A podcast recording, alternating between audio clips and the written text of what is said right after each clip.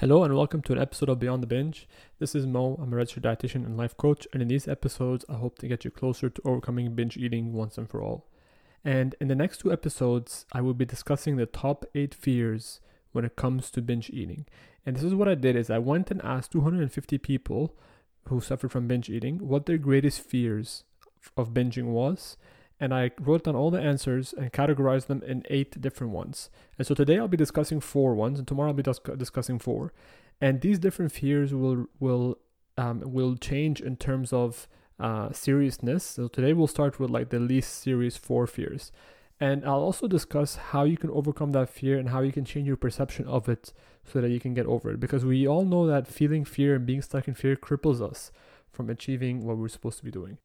Now, the first fear I will be discussing is the fear of losing money. And this is something I can associate with because when I suffered in binge eating, a, a big part of it was during university and I was on a budget. And I would spend no more than $80 um, a week on food.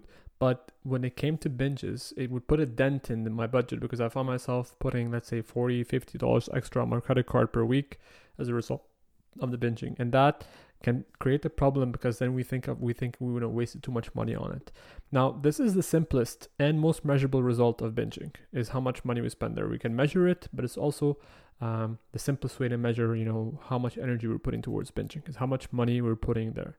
Now, because money comes and goes, um, and is a form of energy that is exchangeable, and you know you can you can it's irrelevant of your age and anything else so you can make more of it later on. You can you know discover a way to make more more money. It's not a, a very serious fear um, because you, you know health is different. When you lose on health and you lose on time you can't get that back really. I mean health you can for example. You can't really get time back but health you can unless you've passed a certain point but money you can definitely make back later on if you, depending on what you're doing with your life and career. So this is why this is like the less serious fear. Now, the fear of losing money from binging is real, but it's it's also a very shallow level. So I'm not belittling it anyway because some people are spending money that they need. I'm simply saying because money comes and goes, it is not as serious as other fears.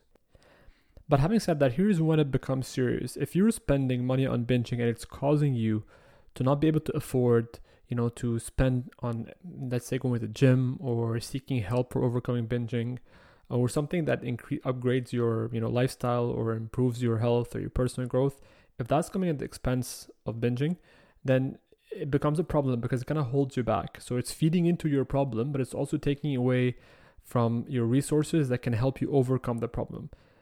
Now, the simplest way to overcome this fear is to understand that money comes and goes. And if you treat it as a scarce resource, then it will become scarce. And if you treat it as an abundant resource, while spending for on good causes, obviously, then there will be no shortage of it. So I'm not encouraging you to um, spend just you know openly and freely on everything when you don't have the money to do so. But I'm encouraging you to view as money as um, view money as something that is abundant, and simply something that you could learn to make more of in the future. Now, the second fear that that was uh, brought up was losing their loved ones. Is that many people said they're afraid of losing their loved ones. Um, they're you know they're in relationships and they're worried that if their partners find out, they can kind of lose them and walk out on them. Now this is something I can associate with because I was also hiding my binging from my loved ones. The thing is, we as human beings, we naturally gravitate towards presenting what is best about ourselves and hiding what we think is the worst. That is why you will never see a social media account that presents someone's darkest secrets. It is always their best self. Even the damn pictures are angled to present the best perspective of them. Now, when we live with loved ones, it becomes harder and harder to hide everything about ourselves. Eventually, we have to start taking extreme measures to hiding our binges. Once partners notice the pattern over time and start to trust us less, they push for an answer, and when unable to get it, they worry that it's something serious like infidelity or lying, etc. Now, this is not the case for everyone because obviously there's some partners who are fully aware and supportive, but even then, there's still a voice in our head saying, What if they leave me because I can't overcome this problem? What if they're sick and tired of me for having this problem? And so we start to hide the evidence of our binges and binge behind their backs. The moment we are unable to be completely open with our partners is the beginning of the end of the relationship. So, the fear of losing loved ones is very complex because it is a mix of the following lack of self love, who is going to love me like this? Will my partner still be attracted to me? What if they leave me? What if they tell others and they encourage them and their friends encourage them to leave me, etc.? All this creates massive anxiety and tension in relationships. This fear can be resolved through loving ourselves and being as open as possible with our partners, knowing that everyone has problems, and if our partners judge us, then maybe they are not right for us. Now, the third fear that we're going to discuss, and you're going to start noticing it's going to get start getting more and more serious, is setting a bad example for family and kids. Now, this is not something that everybody struggles with because not everybody has kids or you know minors who live under their guardianship. I certainly cannot associate with this one because I did not have kids. Um, so, but it is still a serious one because it involves your relationship with others, and especially those who depend on you and those who depend on you uh, raising them and mentoring them. And so, I have th- seen this answer from everyone who was a father or a mother. The fear manifests itself mostly in the form of worrying that your kids are watching you. And thing is, they are. I remember once sitting with clients and having their four and six years old um, kids with them. Now I was asking them if they snack at night, um, and it's it's it's an assessment, so it was just an innocent question. There was no judgment at all. But often people will just kind of like understate what they're doing, and so um, the mother said, "Well, sometimes we'll have a handful of chips at night." And all of us, like suddenly, the kids exploded and said, "But mom, you have two and a half bags of chips almost every day." So yep, these kids are watching like hawks. So, why does the fear exist? Well, mainly because we do not wish on our kids what we dislike in our life. Anytime you catch yourself trying to hide something from your kids, know that you are judging yourself for doing what you're hiding. But this fear also stems from the fact that as we binge and gain weight, we lose life energy and can't even pl- play with our kids anymore. We can't keep up with their laughing and running around, and this affects our relationship with our kids. Now, perhaps the biggest reason why we fear setting a bad example for our kids is because we know we will be unable to forgive ourselves if we pass this problem to them, a problem that we hate and struggle with so much.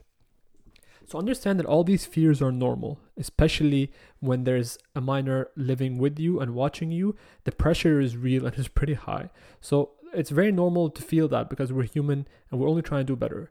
The best thing we can do here is to stop judging ourselves because the more we judge, the more difficult this problem becomes in our life, and the more difficult it becomes, then the harder it is to solve, obviously. So we almost kind of intensify the problem by judging ourselves for it.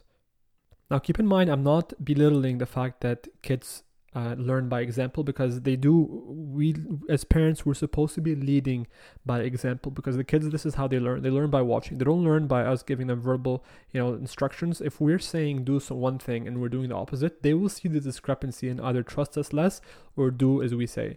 So it's really important to understand that but instead of letting that fear cause us to hide things from our kids we could use that fear to motivate us to overcome this problem because I've met a lot of parents who use their kids as motivation to do better in life because they want to play better, play with them. They want to be there more often with them. They want to experience life with them. They also want to set a good example of them. So if we take that and we use it as fuel to motivate us, this is how we turn a negative into a positive as parents.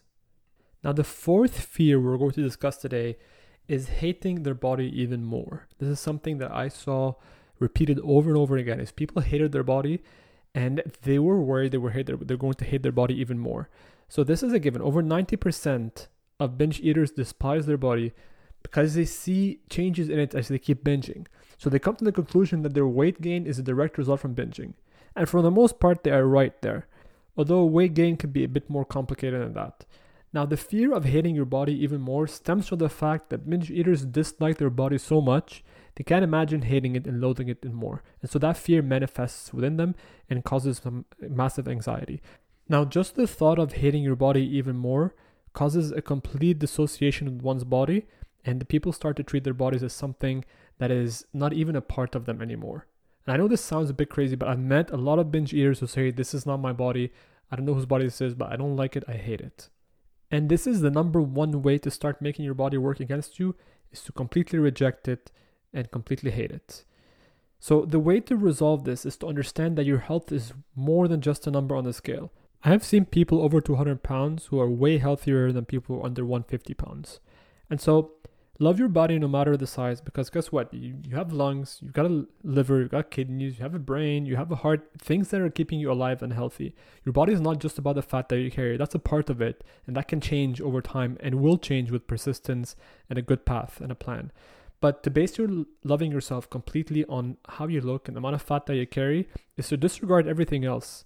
And so what what I preach a lot is loving yourself unconditionally. And actually it's it's it's not I know it's not as simple as turning on a switch. It's something that we learn doing. But once we're able to accomplish, it is so precious to be able to love our bodies no matter what, because we're able to approach our goals without any excess suffering.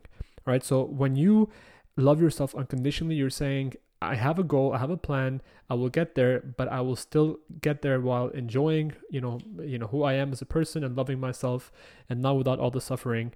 And this is how we completely get rid of having a negative relationship with our body and making our body work for us. But the moment we start to have a negative relationship with our body, it starts to work against us. So even if we're trying to lose weight, the body works against us because we're completely dissociated from it, from us, from it. And this is something that I will discuss more, um, and that is linked to the subconscious as well. But this is how it link, like this is how it links to hating their like people hating their body even more. And so I've just, I've given you four major fears today, and I'm going to discuss the next four, which are more serious in the next episode. Um, but keep in mind that a problem and a fear are not meant to be connected, right? So fear is normal. It is okay if we're afraid.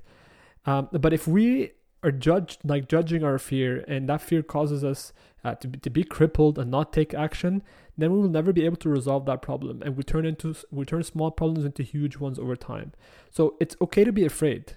It's not okay to judge our fear, fear, and allow it to dictate our life and actions. Keep that in mind. So share with me if you have any um, additional fears that you think you know stem from binging. What are you afraid of when it comes to binging? I want to see what people have to say so comment down below and let me know what your fears are. Also if you haven't already done so take the inner binger personality quiz which is somewhere linked in this either down below or in a link up top.